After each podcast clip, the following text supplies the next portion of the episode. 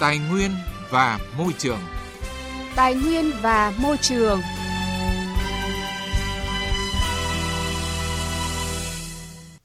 Biên tập viên Quang Huy và Thủy Tiên xin kính chào quý vị và các bạn. Thưa quý vị và các bạn, nền kinh tế Việt Nam đang phát triển với tốc độ cao, kéo theo đó là sự gia tăng mạnh mẽ nhu cầu về năng lượng.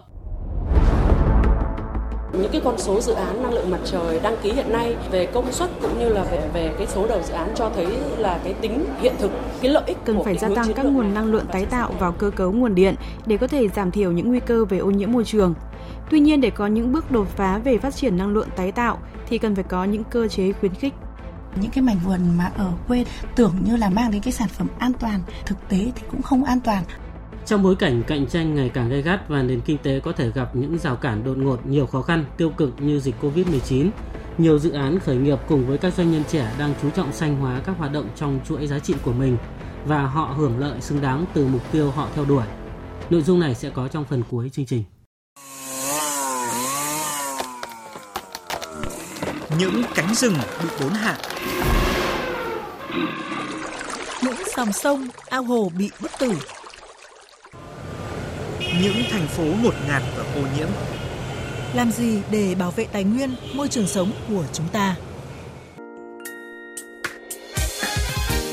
Hãy nghe chương trình Tài nguyên và Môi trường phát sóng lúc 11 giờ 10 phút và phát lại lúc 19 giờ 25 phút thứ tư hàng tuần trên kênh Thời sự VOV1 của Đài Tiếng Nói Việt Nam. Quý vị và các bạn, các báo cáo cho thấy năm 2020 và năm 2021 đánh dấu bước ngoặt lịch sử của nhân loại với cú sốc COVID-19 khiến cả thế giới lao đao và chịu thiệt hại nặng nề về con người và kinh tế, nhưng đồng thời cũng thôi thúc sự chuyển đổi đột phá về tư duy và mô hình phát triển thích ứng.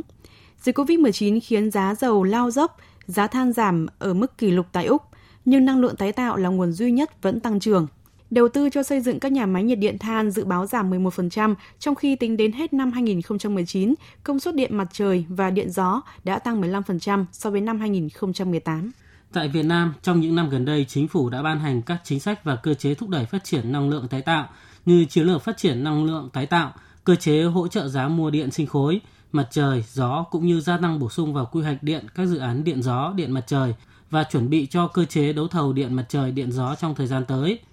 Năng lượng tái tạo hiện đang chiếm 10% công suất của cả hệ thống điện và Việt Nam được biết đến như một quốc gia đang dẫn đầu về tăng trưởng năng lượng tái tạo trong khu vực. Phản ánh của phóng viên Đài Tiếng Nói Việt Nam.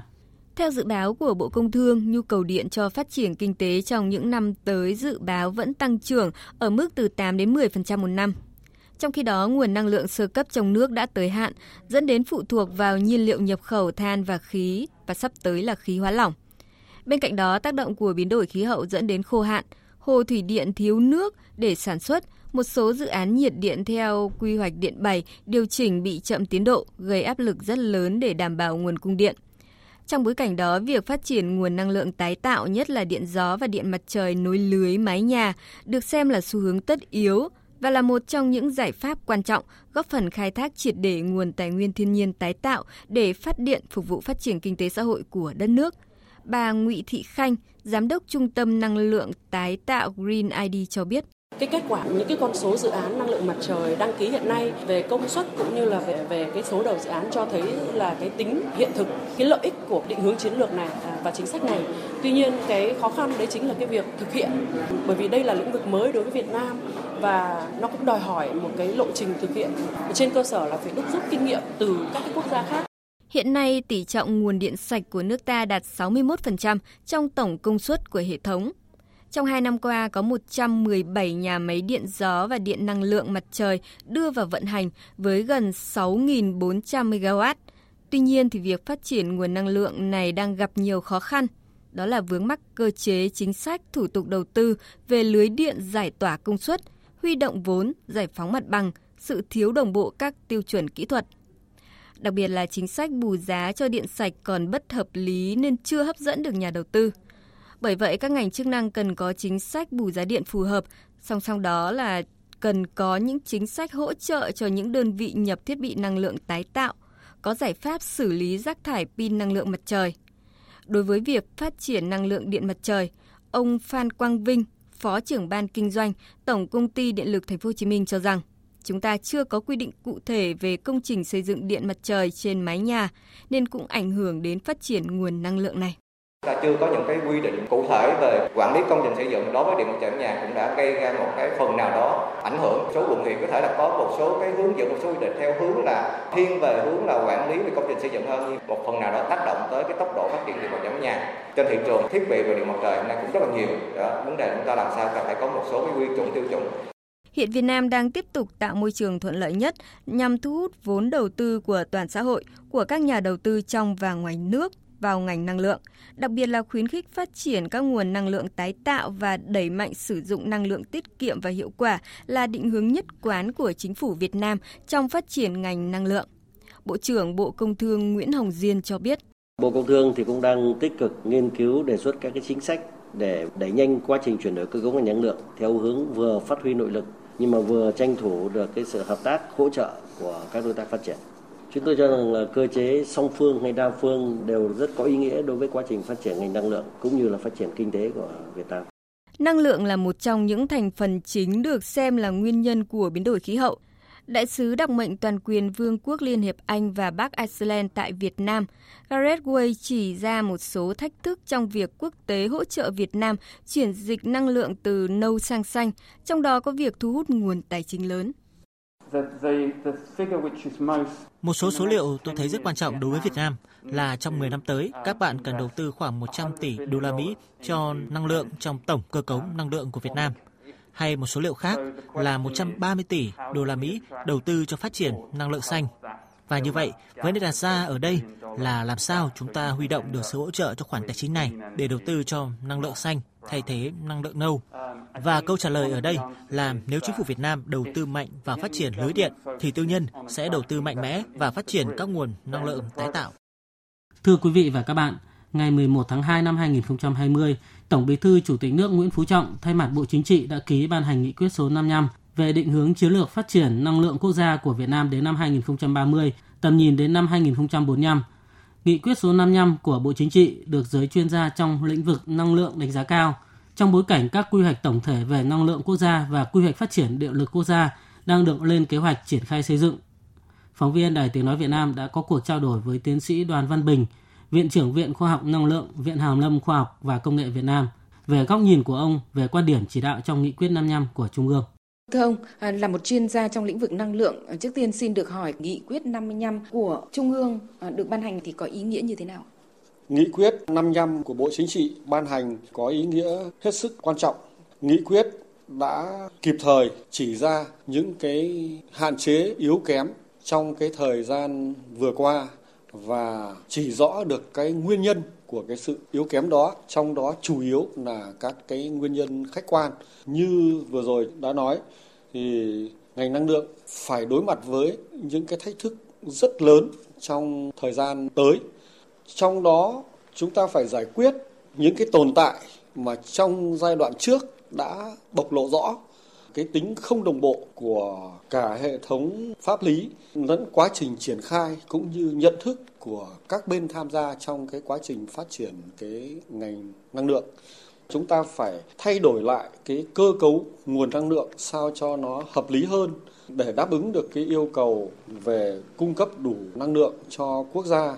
và phải đảm bảo được cái quá trình sản xuất và tiêu thụ năng lượng ngày càng sạch hơn, ngày càng xanh hơn để bảo vệ môi trường và chống biến đổi khí hậu. Như ông vừa nói thì uh, chắc chắn là ông đã nghiên cứu rất là kỹ nghị quyết 55 của Trung ương. Vậy xin được hỏi góc nhìn của ông về quan điểm chỉ đạo trong nghị quyết 55 cũng như là điểm đặc biệt quan trọng của nghị quyết 55 lần này. Với tư cách là cái người mà cũng làm trong ngành khoa học năng lượng thì chúng tôi thấy rằng là cái quan điểm chỉ đạo trong cái nghị quyết 55 ấy nó thể hiện rõ được hai cái ý rất là quan trọng là cái tính toàn diện và tính cụ thể. À, quan điểm chỉ đạo trong nghị quyết có 5 cái ý rất là toàn diện và nói được cái định hướng cốt lõi cho phát triển cái ngành năng lượng trong tương lai. Cái đầu tiên là đảm bảo vững chắc an ninh năng lượng quốc gia nó là nền tảng cho tất cả mọi cái sự phát triển tiếp theo À, thứ hai là phù hợp với lại thể chế kinh tế thị trường, định hướng xã chủ nghĩa. Thứ ba là phát triển đồng bộ và hợp lý, đa dạng các loại hình năng lượng. Và thứ tư là ứng dụng các cái thành tựu của cuộc cách mạng công nghiệp lần thứ tư. Và thứ năm là việc sử dụng hiệu quả tiết kiệm năng lượng và bảo vệ môi trường ừ, đưa lên trở thành cái quốc sách quan trọng và trách nhiệm của toàn xã hội. Vâng, xin trân trọng cảm ơn ông về cuộc trao đổi. Bảo vệ môi trường. Hành động hôm nay. Vững bền tương lai.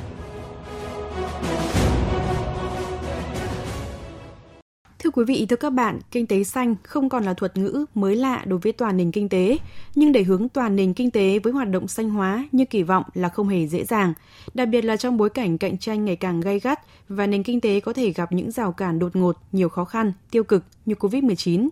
Nói vậy không có nghĩa nhiều doanh nhân, doanh nghiệp đang mải chạy theo lợi nhuận, quên xanh hóa các hoạt động trong chuỗi giá trị của mình. Nhiều dự án khởi nghiệp cùng các doanh nhân trẻ đang chú trọng hoàn toàn vào yếu tố này – và dĩ nhiên họ hưởng lợi xứng đáng từ mục tiêu họ theo đuổi. Hãy cùng phóng viên Thu Trang tìm hiểu những thông tin này trong bài viết áp dụng công nghệ thành tiệu cách mạng 4.0, triển vọng phát triển kinh tế xanh từ các start-up. Trong bối cảnh dịch bệnh phức tạp cùng nhiều vấn đề môi trường nảy sinh gây hại cho sức khỏe, nhiều người dân sẵn sàng chi trả cao hơn cho nguồn lương thực thực phẩm sử dụng hàng ngày. Hiểu rõ nhu cầu thực tế này, nhiều tổ chức cá nhân đã và đang tham gia vào các hoạt động đầu tư, sản xuất, nuôi trồng, chế biến, kinh doanh các sản phẩm nông nghiệp hữu cơ – Công ty cổ phần Nguyên Khôi Xanh có trụ sở tại đội 9, xã Xuân Thủy, huyện Yên Lập, tỉnh Phú Thọ là ví dụ. Không phát thải nông nghiệp, hạn chế sử dụng năng lượng hóa thạch, giảm 28% chi phí thức ăn chăn nuôi, giảm 40% chi phí phân bón hữu cơ, giảm 50% lượng nước tưới tiêu, tăng ít nhất là 150% giá trị sản phẩm. Nguyên Khôi Xanh trở thành doanh nghiệp trẻ tiên phong phát triển mô hình nông nghiệp hữu cơ tuần hoàn kiên định mục tiêu xanh hóa toàn bộ chuỗi cung ứng trong dòng sản phẩm của chính mình. Startup trẻ này nhanh chóng đón nhận hàng loạt giải thưởng uy tín. Bà Nguyễn Phương Thảo, Phó Giám đốc Công ty Cổ phần Nguyên Khôi Xanh cho biết những cái mảnh vườn mà ở quê tưởng như là mang đến cái sản phẩm an toàn thực tế thì cũng không an toàn do là cách chăn nuôi truyền thống chưa kiểm soát được chất lượng đầu vào của thức ăn cũng như là đầu ra của sản phẩm đó là động lực để chúng tôi và nghiên cứu và xây dựng cái trang trại theo tiêu chuẩn hữu cơ Tương tự là FoodHub, một ứng dụng thông minh dựa trên nền tảng kết nối Internet, bắt nguồn từ băn khoăn của hàng triệu người nội trợ, làm sao để có thể mua được thực phẩm sạch, thực phẩm tươi sống, đảm bảo an toàn. Doanh nhân trẻ Nguyễn Xuân Vinh cùng cộng sự đã sáng tạo ứng dụng FoodHub giúp kết nối các cửa hàng thực phẩm sạch với người tiêu dùng. Từ khâu lựa chọn cho tới lúc nhận sản phẩm và thanh toán tiền, người tiêu dùng chỉ cần vài cú click chuột là hoàn tất đơn hàng, bất kể sản phẩm được bán ở vùng miền nào quanh thủ đô Hà Nội. Đây là ví dụ điển hình của giao thương hạn chế tiếp xúc, hạn chế rất nhiều công đoạn tác động môi trường trước kia thường mắc phải. Doanh nhân này cho biết. Chúng tôi đưa ra một cái giải pháp mà những người trực tiếp nấu ăn thực sự họ có nhu cầu họ cần. Chúng tôi không cố gắng biến đổi hay là tạo ra một cái thói quen mới cho khách hàng mà chúng tôi cố gắng để làm sao những cái thói quen hiện hữu được trở nên dễ dàng hơn ở trên một môi trường mới và rất nhiều người họ rất bất ngờ vì họ giống như họ tự mình ra chợ ban đầu thì chúng tôi sử dụng hệ thống gọi là các partner để để xây dựng hệ thống kho nhưng sau đấy thì chúng tôi cùng các partner chúng tôi đầu tư vào đấy và chúng tôi xây dựng cái hệ thống tích trữ hàng hóa và kiểm soát chất lượng dịch vụ sản phẩm từ lúc mà sản xuất cho đến lúc nhập hàng cho đến lúc giao đến tay khách hàng và trong xuyên suốt quá trình đấy thì chúng tôi kiểm soát từng khâu Sức sáng tạo của nhiều startup đang nhân lên hy vọng về những bước đà tăng trưởng xanh về nền kinh tế xanh Việt Nam. Đó là thực tế. Thưa quý vị và các bạn, nội dung áp dụng công nghệ thành tiệu cách mạng 4.0, triển vọng phát triển kinh tế xanh từ các start-up cũng đã kết thúc chương trình Tài nguyên môi trường ngày hôm nay. Đến đây, biên tập viên Thủy Tiên và Quang Huy xin kính chào và hẹn gặp lại quý vị trong các chương trình sau.